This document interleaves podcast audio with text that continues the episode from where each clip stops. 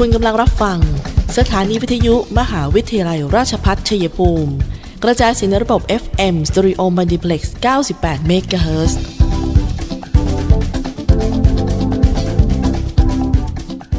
ที่นี่ สถานีวิทยุกระจายเสียงเพื่อการศึกษา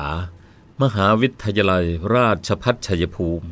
ส่งกระจายเสียงในระบบ FM Stereo Multiplex ความถี่ 98 MHz จากนี้ไป อเชิญท่านติดตามรับฟังรายการ คุยกันบ่ายสองโมงดำเนินรายการโดยธนทรชัยวงศ์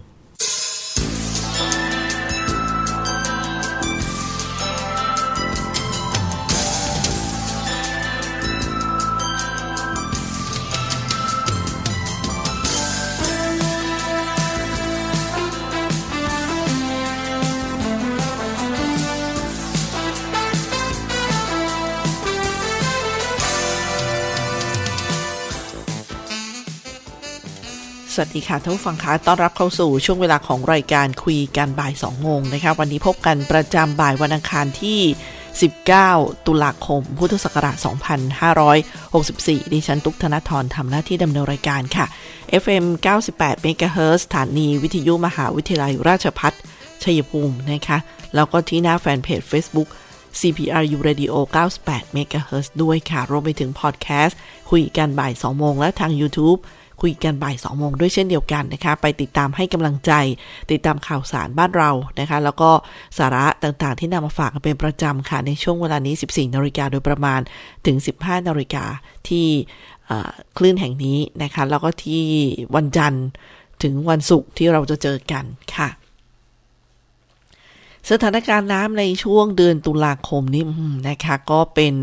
ในช่วงเวลาของเราด้วย แต่หลายคนหลายท่านที่ผ่านเหตุการณ์ต่าง ๆ มาเนี่ยก็บอกกันนะคะ บอกว่าครั้งนี้เป็นครั้งที่เรียกว่าในรอบหลายสิบปีนะคะหลังจากแล้งกันมานานอย่างในช่วงเมื่อ 2554 เราก็ว่าท่วมเยอะแล้วนะคะ ปรากฏว่าคนที่จำเหตุการณ์ได้ก็จะบอกว่า หลังจากนั้นมาก็แล้งนะคะ ไม่เคยเจอเรื่องน้ำท่าที่ เยอะขนาดนี้มายาวนาน ฉะนั้นสถานการณ์น้ำก็ล้วนสร้างความเดือดร้อน อย่างที่บอกนะคะว่าน้ำพอมาท่าที่เก็บกักไม่พอมันก็ล้นแล้วก็เลยผ่านไปอาจจะแลกต่อนะฮะฉะนั้นเรื่องปัญหาของน้ำเนี่ยเป็นเรื่องของธรรมชาติ เขาบอกว่าเราอาจจะพยายามวางแผนเพื่อต่อสู้กับธรรมชาติ แต่ธรรมชาติที่เวลาเข้ามาแรงมาเร็ว การที่ตกสะสมอย่างที่บอกนะคะว่าบางทีเหมือนบางแห่งเนี่ยเห็นตกกันไม่มากนะคะแต่ว่าไปตกบนเขาบ้างหลังเขาบ้าง ก็มีพื้นที่เสียหายเยอะนะคะที่เขาเรียกว่าอะไร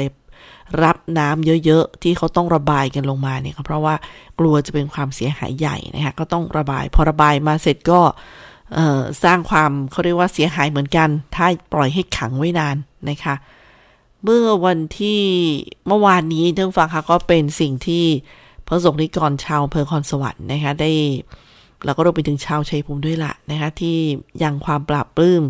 ที่ได้เฝ้ารับเสด็จเส้นทางที่เสด็จผ่านนะคะนั่นคือที่ทางด้านสมเด็จพระนิธิฐาธิราชเจ้ากรมสมเด็จพระเทพรราชสุดาสยามบรมราชกุมารีเจ้าฟ้า มหาจักรีสรินทร์ ซึ่งท่านได้เสด็จพระราชดำเนินค่ะไปที่วัดทักษิณตำบลบ้านโศกอำเภอคอนสวรรค์จังหวัดชัยภูมิ เมื่อวานนี้นะคะ 18 ตุลาคมค่ะ ในช่วงที่ท่านเสด็จผ่านในช่วงดังกล่าวก็คือ ที่ที่ไปเฝ้ารับเสด็จกันเนี่ย 13นาฬิกาถึง 16นาฬิกานะคะ ก็ทำให้เขาเรียกว่าเป็นสิ่งหนึ่งที่จารึกในความทรงจำของชาวชัยภูมิด้วย ส่วนวันก่อนนะคะ17 ตุลาคมเนี่ยท่านฟังค่ะก็มีเเรื่องของการแจ้งข่าวเกี่ยวกับน้ำไม่เยอะมากนะคะรวมไปถึงที่ เขาบอกว่าอย่างเช่นจะไปดูตรงนี้ค่ะ อย่างหนังสืออการแจ้งของกองอำนวยการป้องกันและบรรเทาสาธารณภัยเชยภูมิ ก็ได้มีการติดตามสภาพอากาศจากกรมอุตุนิยมวิทยา แล้วก็พยากรณ์อากาศ 24 ชั่วโมงข้างหน้า ก็มีชื่อจังหวัดชัยภูมิเราอยู่ด้วยนะคะ เรื่องของฝนตกหนัก ภาคตะวันออกเฉียงเหนือตอนบนตอนล่าง ฝนฟ้าขนองร้อยละหกสิบของพื้นที่ ส่วนมากอยู่ที่จังหวัดชัยภูมิ ขอนแก่น มหาสารคาม กาลสิน สกลนคร นครพนม ซึ่งลักษณะสำคัญทางอุตุนิยมวิทยาก็คือ เป็นร่องมรสุมพาดผ่านภาคตะวันออกและภาคใต้ตอนบน เข้าสู่หย่อมความกดอากาศต่ำบริเวณชายฝั่งประเทศเวียดนามตอนกลาง ประกอบกับมรสุมตะวันตกเฉียงใต้กำลังปานกลางพัดปกคลุม ทะเลอันดามันภาคใต้และอ่าวไทย ซึ่งในขณะที่บริเวณความกดอากาศสูงจากประเทศจีนก็แผ่ลงมาปกคลุมภาคเหนือ และภาคตะวันออกเฉียงเหนือตอนบน มีกำลังอ่อนลง ซึ่งลักษณะเช่นนี้ จะทำให้ภาคตะวันออกเฉียงเหนือตอนบนจะมีฝนลดลง ซึ่งโครงการชนประทานก็มีการรายงานสถานการณ์น้ำมาแหละนะคะ ในแต่ละพื้นที่เนี่ยมากกว่าร้อยเปอร์เซ็นต์กันทั้งนั้น คือเต็มปริม นะคะกัน แล้วก็อย่างเช่นที่ส่วนลุ่มลำชี ณ วันที่ 17 ตุลาคมที่สถานีวัดน้ำของกรมชลประทานที่บ้านนนเปลือยตำบลตลาดแรงอำเภอบ้านเข้าเนี่ยระดับตลิ่ง 11.50 เมตร ระดับน้ำอยู่ที่ 10.58 เมตรนะคะ ก็ต่ำกว่าตลิ่งไม่ถึงเรียกว่า 0.92 เมตรนะคะ ไม่ถึง 1 เมตร นิดเดียวนะคะ เพิ่มขึ้นจากวันก่อน ซึ่งสถานีวัดน้ำที่บ้านค่าย ระดับตลิ่งอยู่ที่ 9 เมตร ระดับน้ำอยู่ที่ 8.47 เมตรนะคะ ก็ต่ำกว่าตลิ่งนิดหน่อย อันนี้ต้องบอกทั้งฝั่งว่าณวันที่ 17-18 ตุลาคมนะคะ พอวันนี้เราเจอกันวันที่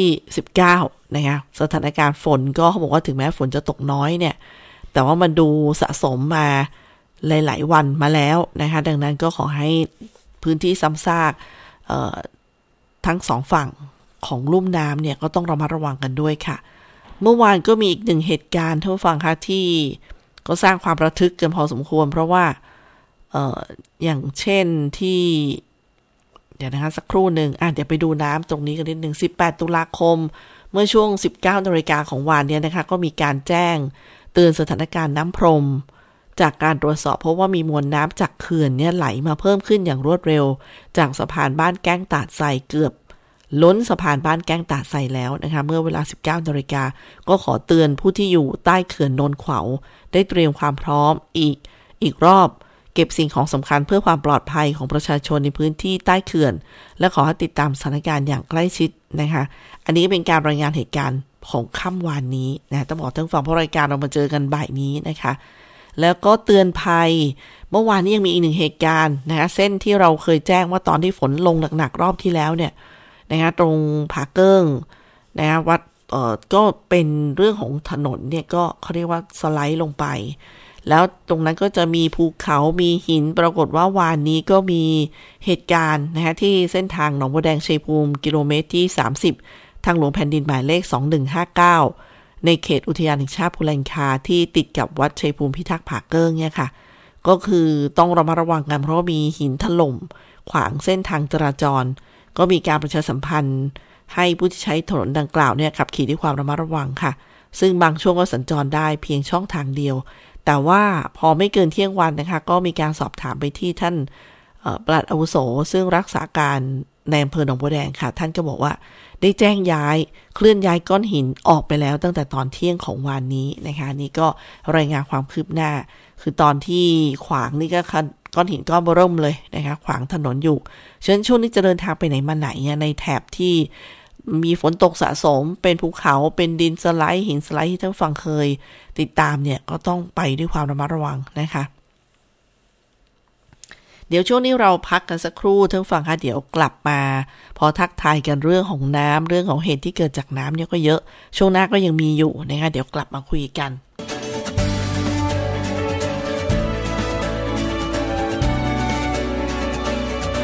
ในช่วงที่เราต้องต่อสู้กับวิกฤตโควิด -19 นี้ ผมขอฝากไปถึงพี่น้องประชาชนคนไทยทุกคน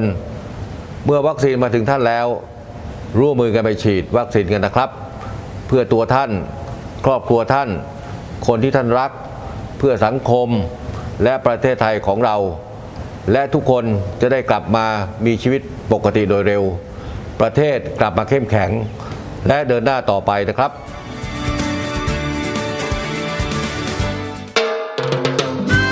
พระบาทสมเด็จพระวชิรเกล้าเจ้าอยู่หัว ทรงพระกรุณาโปรดเกล้าโปรดกระหม่อมพระราชทานผ้าพระกฐิน ประจำปี 2564 ให้แก่มหาวิทยาลัยราชพัฒชัยภูมิ เพื่อน้อมนำไปถวายพระสงฆ์จำพรรษาการท่วนไตรมาสมหาวิทยาลัยราชพัฒชัยภูมิขอเชิญร่วมธนุบำรุงพระพุทธศาสนา ถวายผ้าพระกฐินพระราชทานประจำปี 2564 ณ วัดทรงศิลา พระอารามหลวง ตำบลในเมือง อำเภอเมืองชัยภูมิ จังหวัดชัยภูมิ วันอังคารที่ 16 พฤศจิกายน 2564 เวลา 10นาฬิกา30 นาทีเป็นต้นไป ร่วมทำบุญ ผ่านบัญชีธนาคารกรุงไทยสาขาชัยภูมิ ชื่อบัญชีกฐินพระราชทาน มหาวิทยาลัยราชพัฒชัยภูมิ เลขที่บัญชี 307ขีด3ขีด180 62ขีด1สอบถามข้อมูลเพิ่มเติมโทรศัพท์ 044 815 111 ต่อ 0 ขออนุโมทนากุศลผลบุญที่ร่วมทำบุญในครั้งนี้ ขอจงดลบันดาลให้ท่านและครอบครัว เจริญด้วยจตุรพิษพรชัยตลอดไป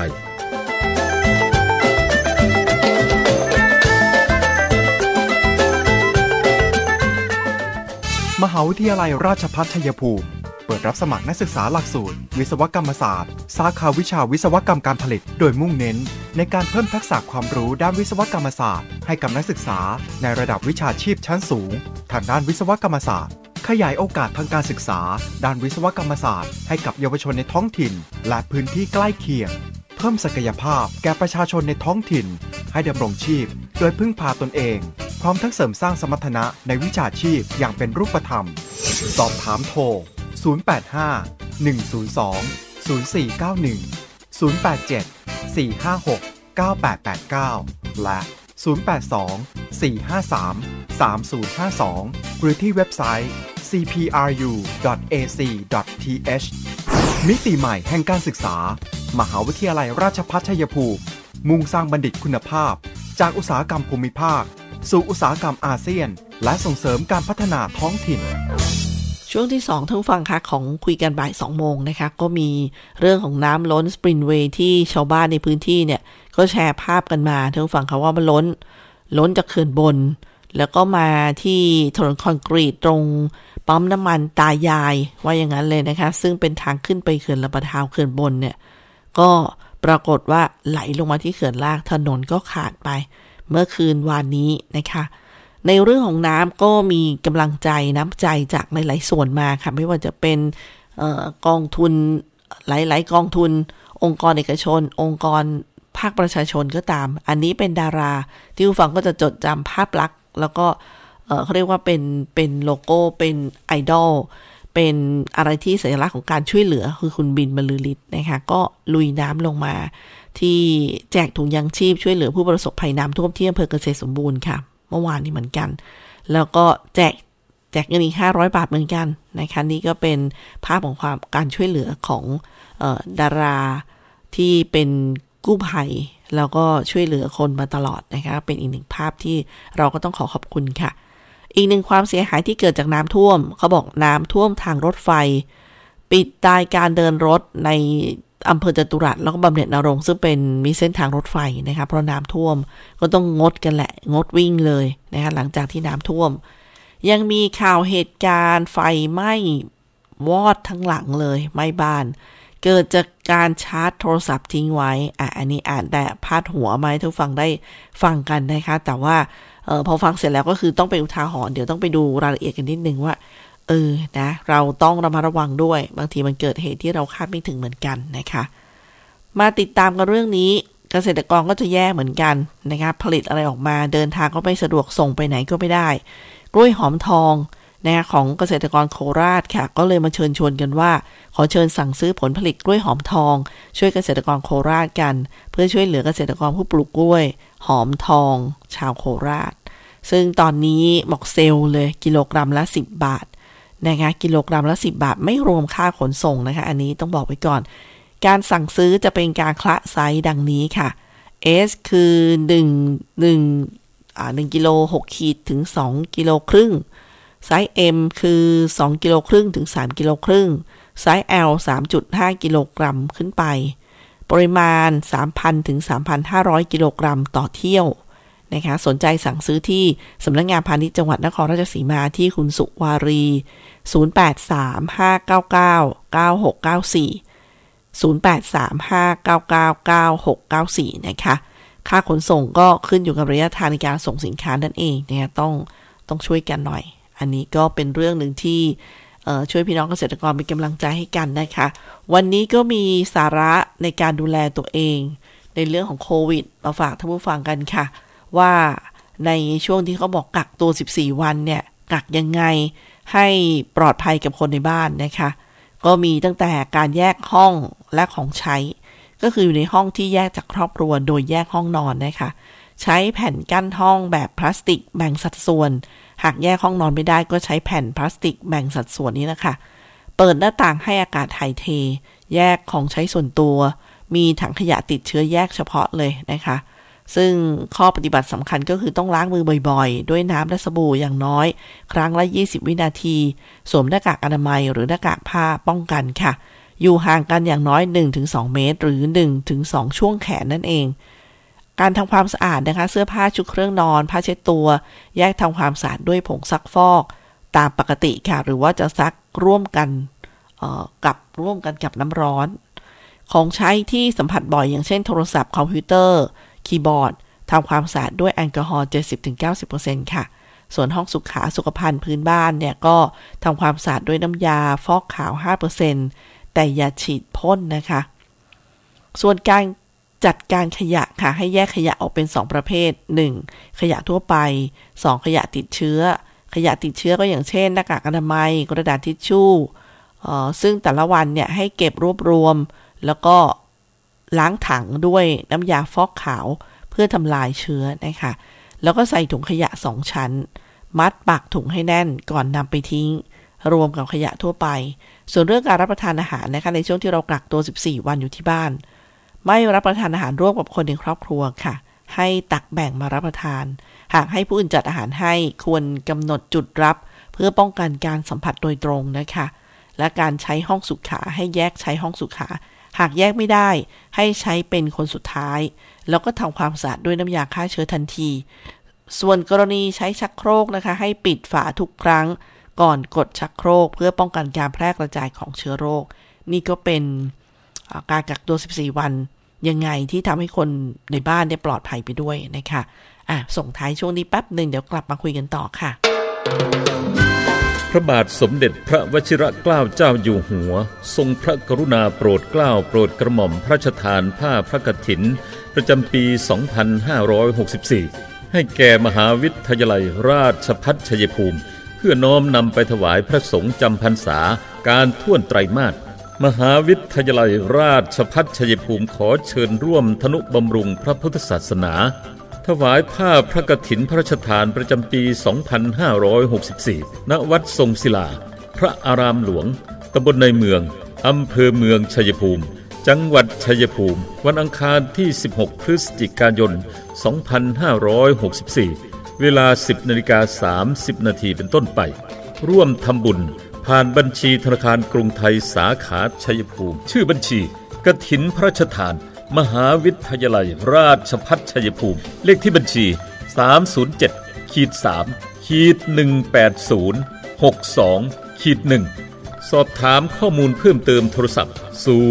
044 815 111 ต่อ 0 ขออนุโมทนากุศลผลบุญที่ร่วมทำบุญในครั้งนี้ อจงดลบันดาลให้ท่านและครอบครัว เจริญด้วยจตุรพิษพรชัยตลอดไป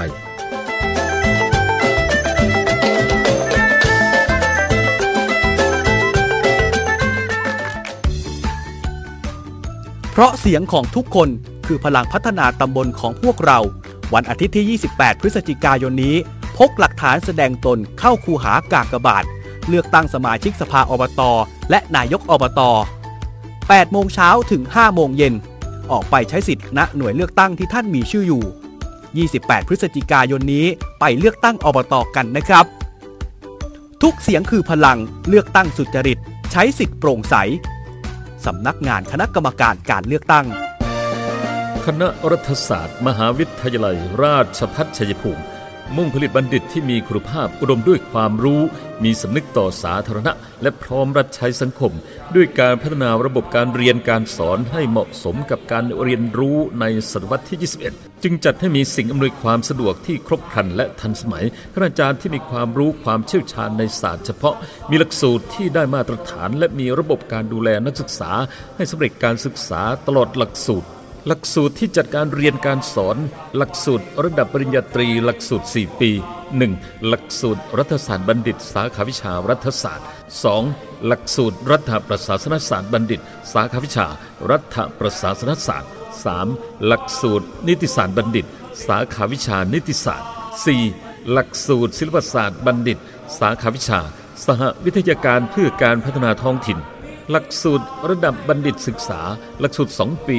1. หลักสูตรรัฐประศาสนศาสตร์ มหาบัณฑิต สาขาวิชา รัฐประศาสนศาสตร์ 2. หลักสูตรศิลปศาสตร์ มหาบัณฑิต สาขาวิชา ยุทธศาสตร์การพัฒนา สิ่งสนับสนุนการศึกษาที่เหมาะสมกับการเรียนรู้ในศตวรรษที่ 21 1. ห้องเรียนคุณภาพ Smart Classroom ที่ทันสมัย เทียบเท่ามหาวิทยาลัยชั้นนำ 2. ห้องสมุดที่มีทรัพยากรสารสนเทศครบครัน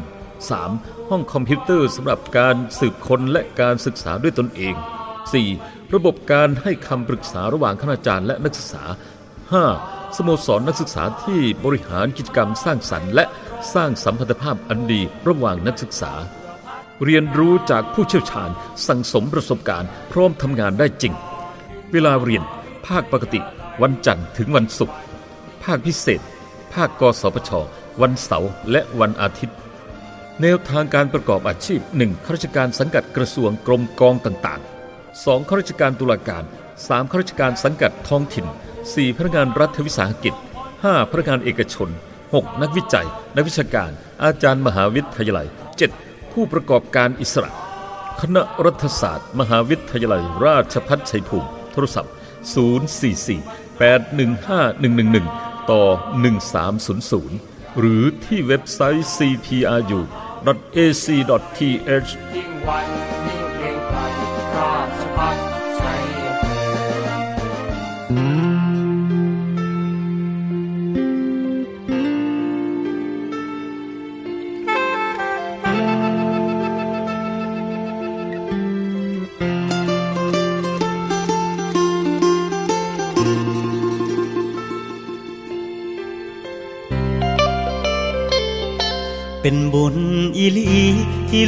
ได้มา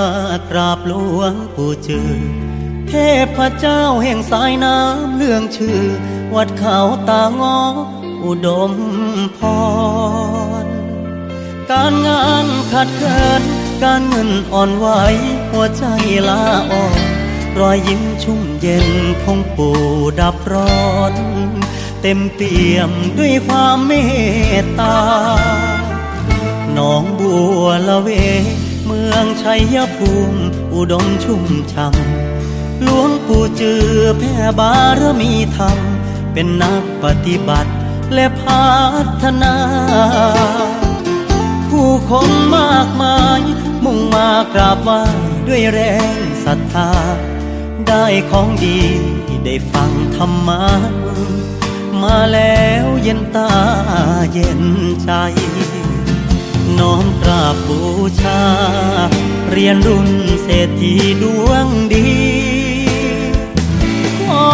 บารมีให้ลูกมีทุนมาสร้างบุญใหญ่ สวมแหวนเศรษฐีชี้ทางรวยขอผู้ช่วยให้รวยสมใจ ชีวิตติดขัดตรงไหน ขอให้ผ่านพ้นด้วยดี เป็นบุญอีลี ยามดวงไม่ดีก็ไม่อดโซหลวงปู่จือผ่านทมุตโต มีจิตเมตตาเปี่ยมบารมี เส้นทางที่เดิน งานเงินที่หวังขอให้ปังจากนี้ วันหน้าเศรษฐีดวงดี จะหวนกลับมากราบหลวงปู่เจอ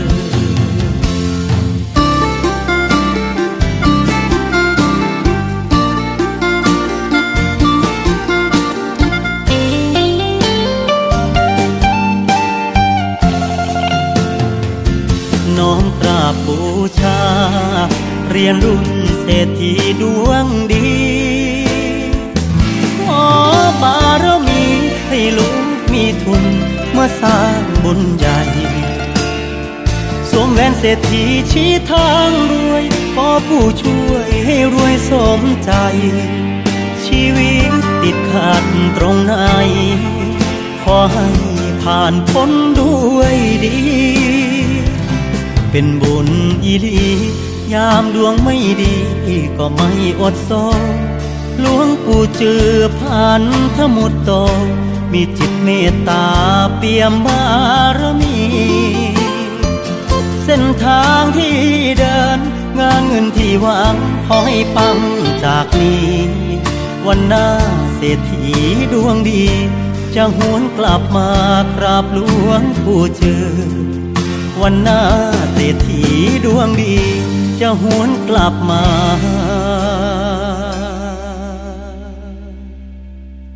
กราบหลวงปู่เจือ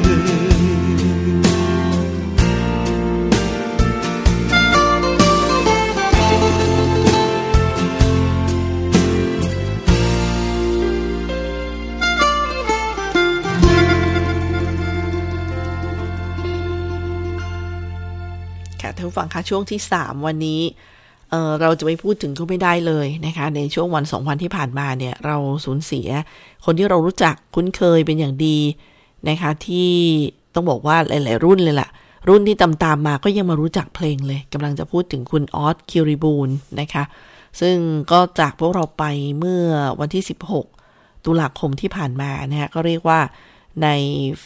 แฟนคลับ Facebook ของแฟนคลับนี้ก็ร่ำลาอะไรกัน นะครับที่ก็ต้องบอกว่าสะเทือนใจจริงๆนะท่านผู้ฟังค่ะก็อายุเพิ่งจะ 57 ปีเอง ซึ่งเป็นนักร้องชื่อดังในยุค 80 นะครับ1980 เนี่ย ก็คือในช่วงปี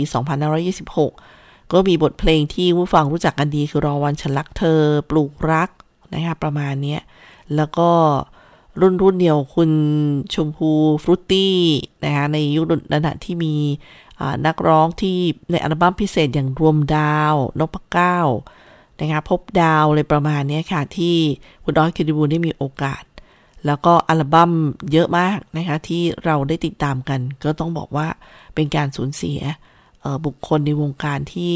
ที่เราก็ผูกพันกันมากเลยนะคะหลาย ๆ รุ่นนะคะรุ่นผู้ใหญ่รุ่นเด็กที่เคยเป็นแฟนคลับนี่ก็เรียกว่าอตอนนี้นะคะก็จากกันไปด้วยโรคมะเร็งสมองค่ะท่านผู้ฟังค่ะ ก็เป็นที่อาลัยกันไป ถ้าในส่วนของบรูซแกสตันนะคะ ถ้าใครที่รู้จักวงฟองน้ำเนี่ย ก็จะร้องอ๋อนะคะวงฟองน้ำคุณบรูซแกสตันเนี่ยเป็นศิลปินชาวต่างชาติที่เป็นผู้ก่อตั้งวงฟองน้ำแล้วก็เสียชีวิตในช่วงเวลาใกล้ๆกันคือวันที่ 17 ตุลาคมนะคะในวัย 74 ปี ซึ่งทางเอ่อฟองน้ำเนี่ยเขาบอกว่า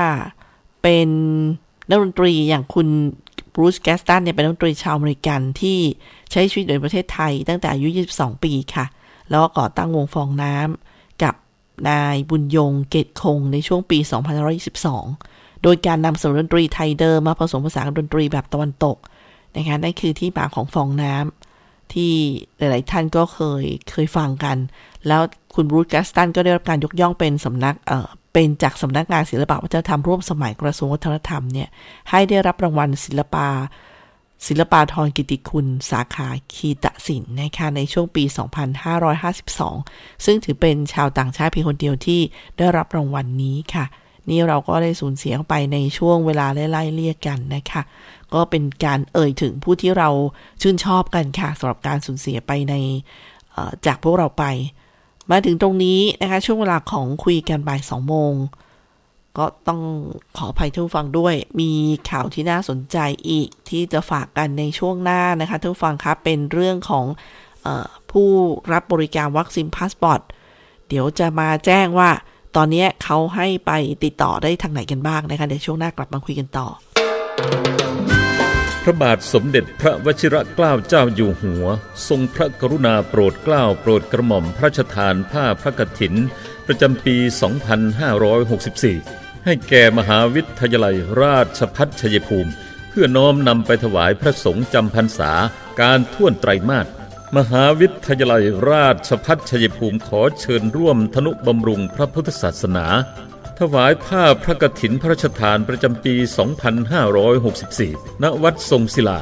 พระอารามหลวง ตำบลในเมือง อำเภอเมืองชัยภูมิ จังหวัดชัยภูมิ วันอังคารที่ 16 พฤศจิกายน 2564 เวลา 10นาฬิกา30 นาทีเป็นต้นไป ร่วมทำบุญ ผ่านบัญชีธนาคารกรุงไทยสาขาชัยภูมิ ชื่อบัญชีกถินพระราชทาน มหาวิทยาลัยราชพัฒชัยภูมิ เลขที่บัญชี 307ขีด3ขีด180 62ขีด1สอบถามข้อมูลเพิ่มเติมโทรศัพท์ 044 815 111 ต่อ 0 ขออนุโมทนากุศลผลบุญที่ร่วมทำบุญในครั้งนี้ ขอจงดลบันดาลให้ท่านและครอบครัว เจริญด้วยจตุรพิษพรชัยตลอดไป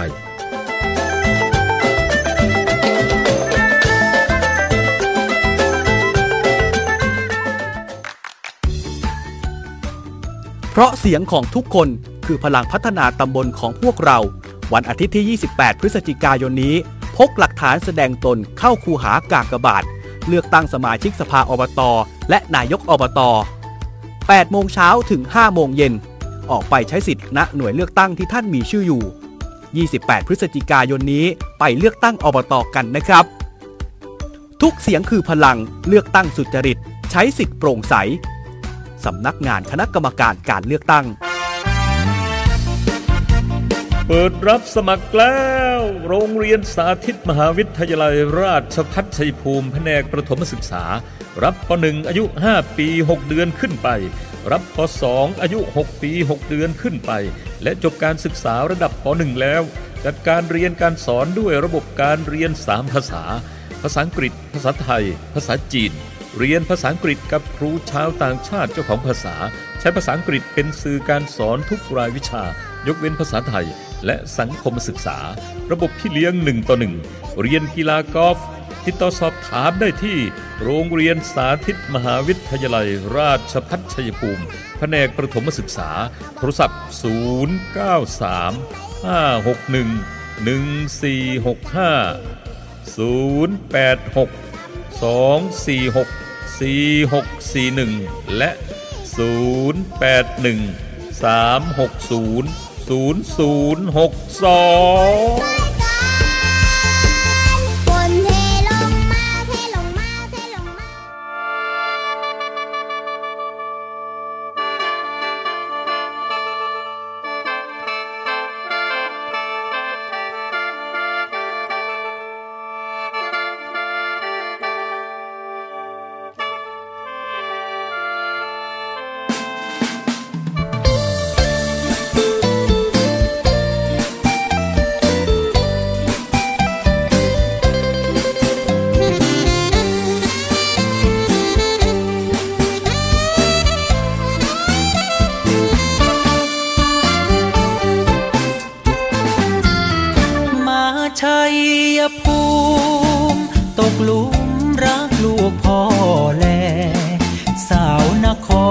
กาลงงามแท้หนาวดวงแดที่ผู้แลนคาพระธาตุชัยภูมิ ที่เจ้าคุณต่อก็สูงแสมฟ้า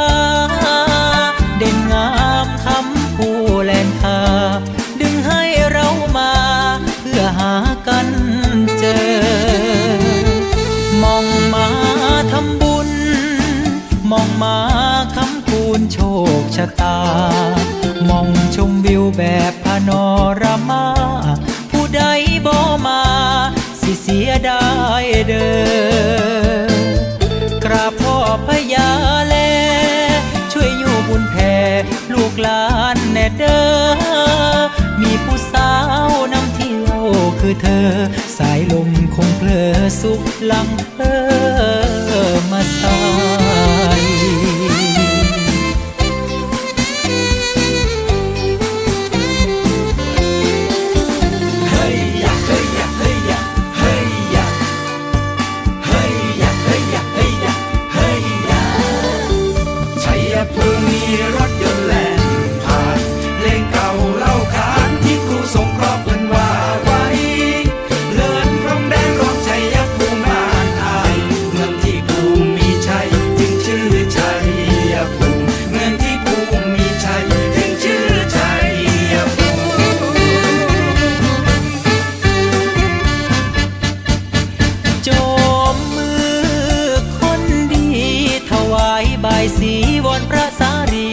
ยคุมขอพ่อแลช่วยอนุญาตขออนุมัติพระธาตุชัยภูมิสาวทุ่งกระเจียวเฮ็ดใจลูกตกหลุมให้เป็นเคยชัยภูมิสมใจแน่เด้อ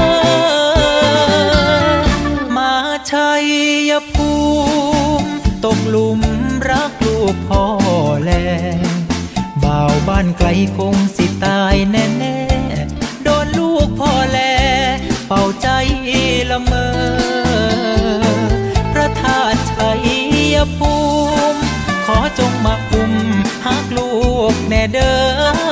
พ่อมองเศร้าเมื่อย เมื่อหาเจ้าเจอ อย่าให้หนาวใจเด้อ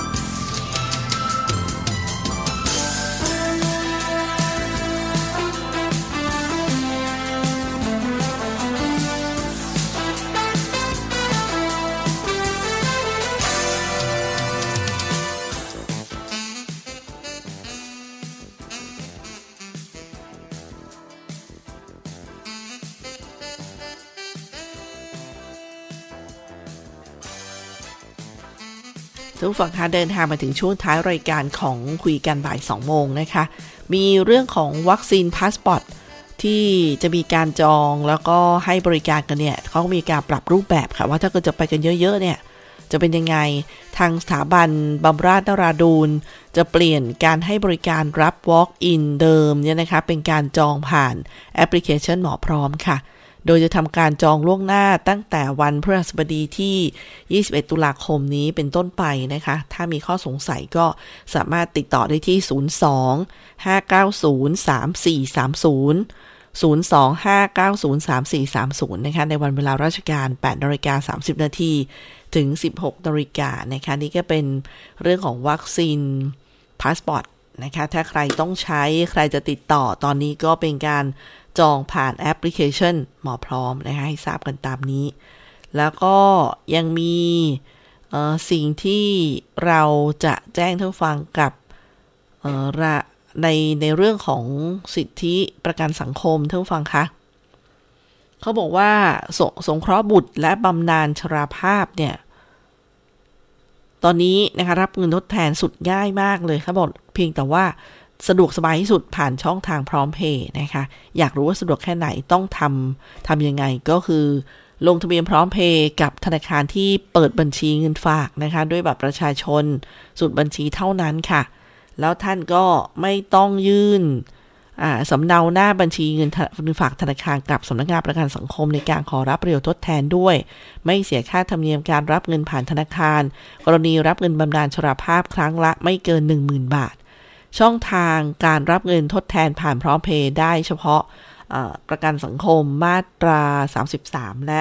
มาตรา 39 นะคะ อันนี้ก็เป็นอีกหนึ่งเรื่องที่นำมาฝากท่านผู้ฟังกันอามาถึงตรงนี้ก็มีศูนย์ต่อต้านข่าวปลอมนะคะ หลังจากที่คุยกันหลาย ๆ สถานการณ์เรื่องของน้ำมากันซะเยอะเลย ก็เลยไม่ค่อยได้หยิบมาคุยนะคะ วันนี้พอจะมีเวลาบ้างไปดูกันค่ะ มีประเด็นข่าวปลอมข่าวแรกวันนี้นะคะ ก็คือ พบแอปดูดเงินจากบัญชีธนาคารของประชาชน เนื่องจากข้อมูลจากธนาคารรั่วไหล มีผู้เสียหายเงิน มีผู้เสียหายจำนวนมาก โอ้ที่ฉันเห็นนะคะเยอะเยอะมากเลยที่แชร์กัน กรณีที่ปรากฏข่าวประเด็นข้างต้นนี่ค่ะทางธนาคารแห่งประเทศไทย และสมาคมธนาคารไทย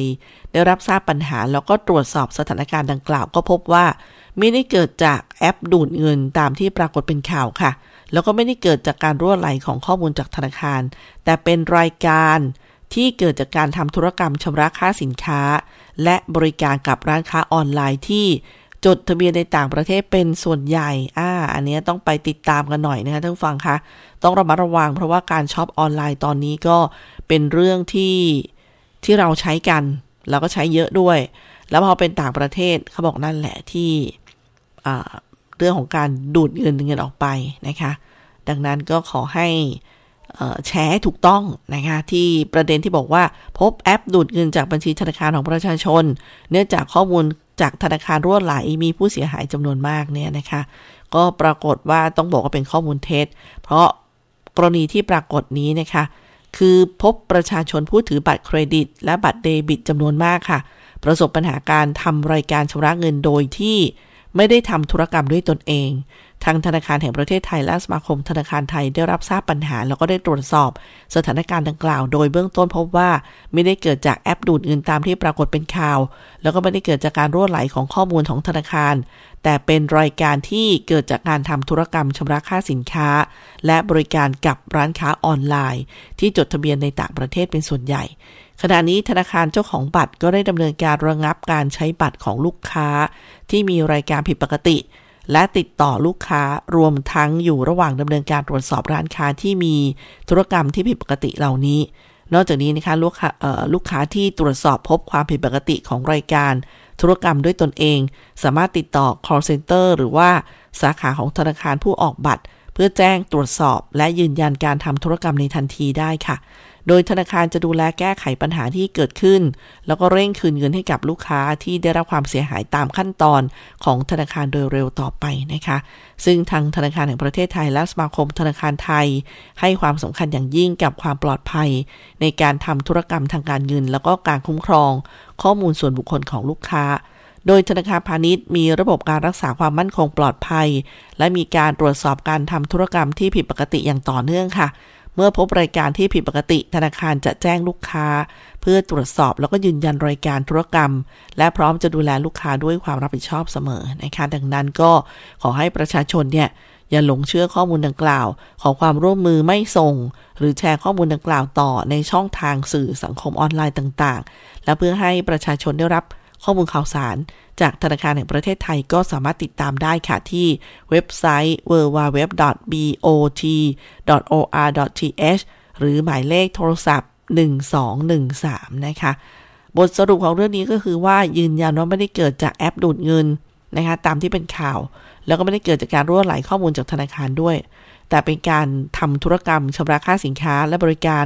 กับร้านค้าออนไลน์ที่จดทะเบียนในต่างประเทศเป็นส่วนใหญ่ค่ะ อันนี้ก็เป็น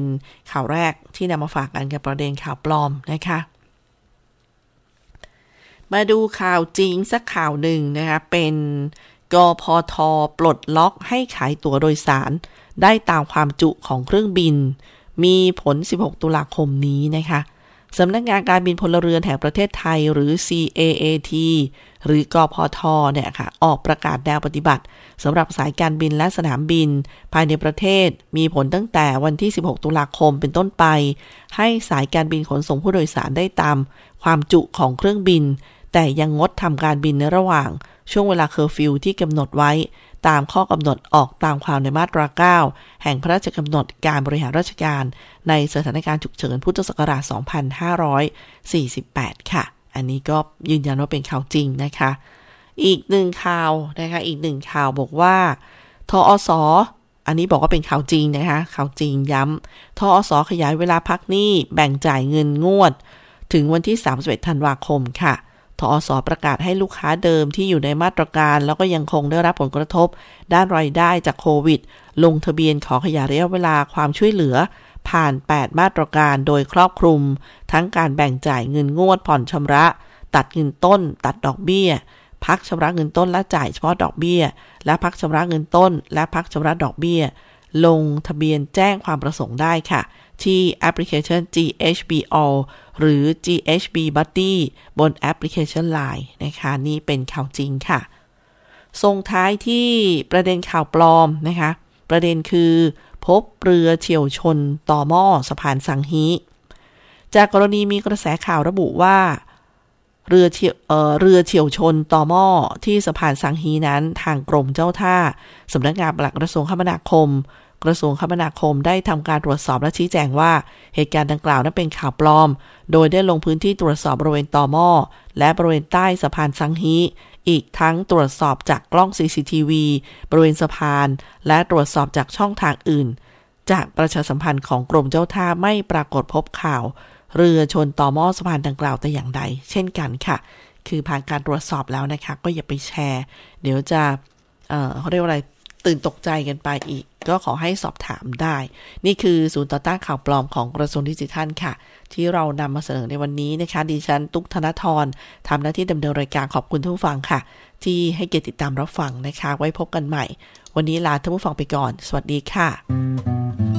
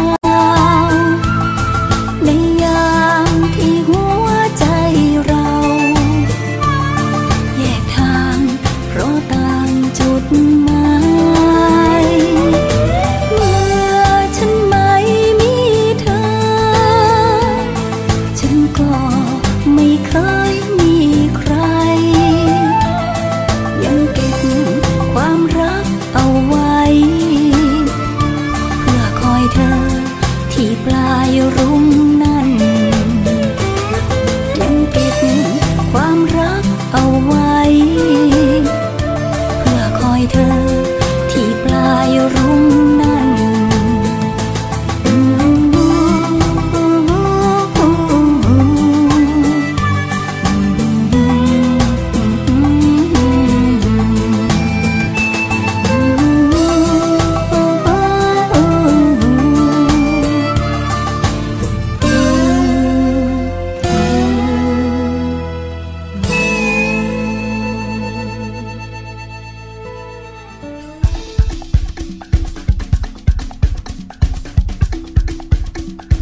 ำลังรับฟัง สถานีวิทยุมหาวิทยาลัยราชพัฒชัยภูมิ กระจายเสียงในระบบ FM Stereo Multiplex 98เมกะเฮิรตซ์